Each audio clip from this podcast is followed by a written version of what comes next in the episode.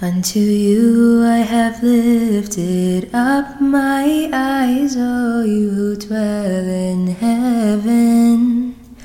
Behold, as the eyes of servants are unto the hands of their masters, and as the eyes of a maidservant to the of her mistress. So our eyes are toward the Lord our God until he has pity on us.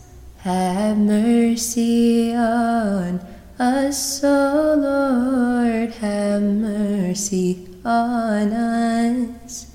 For we are exceedingly filled with contempt, and our soul has been exceedingly filled.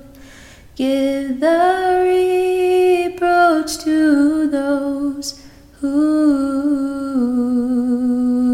prosper, and contempt to the proud.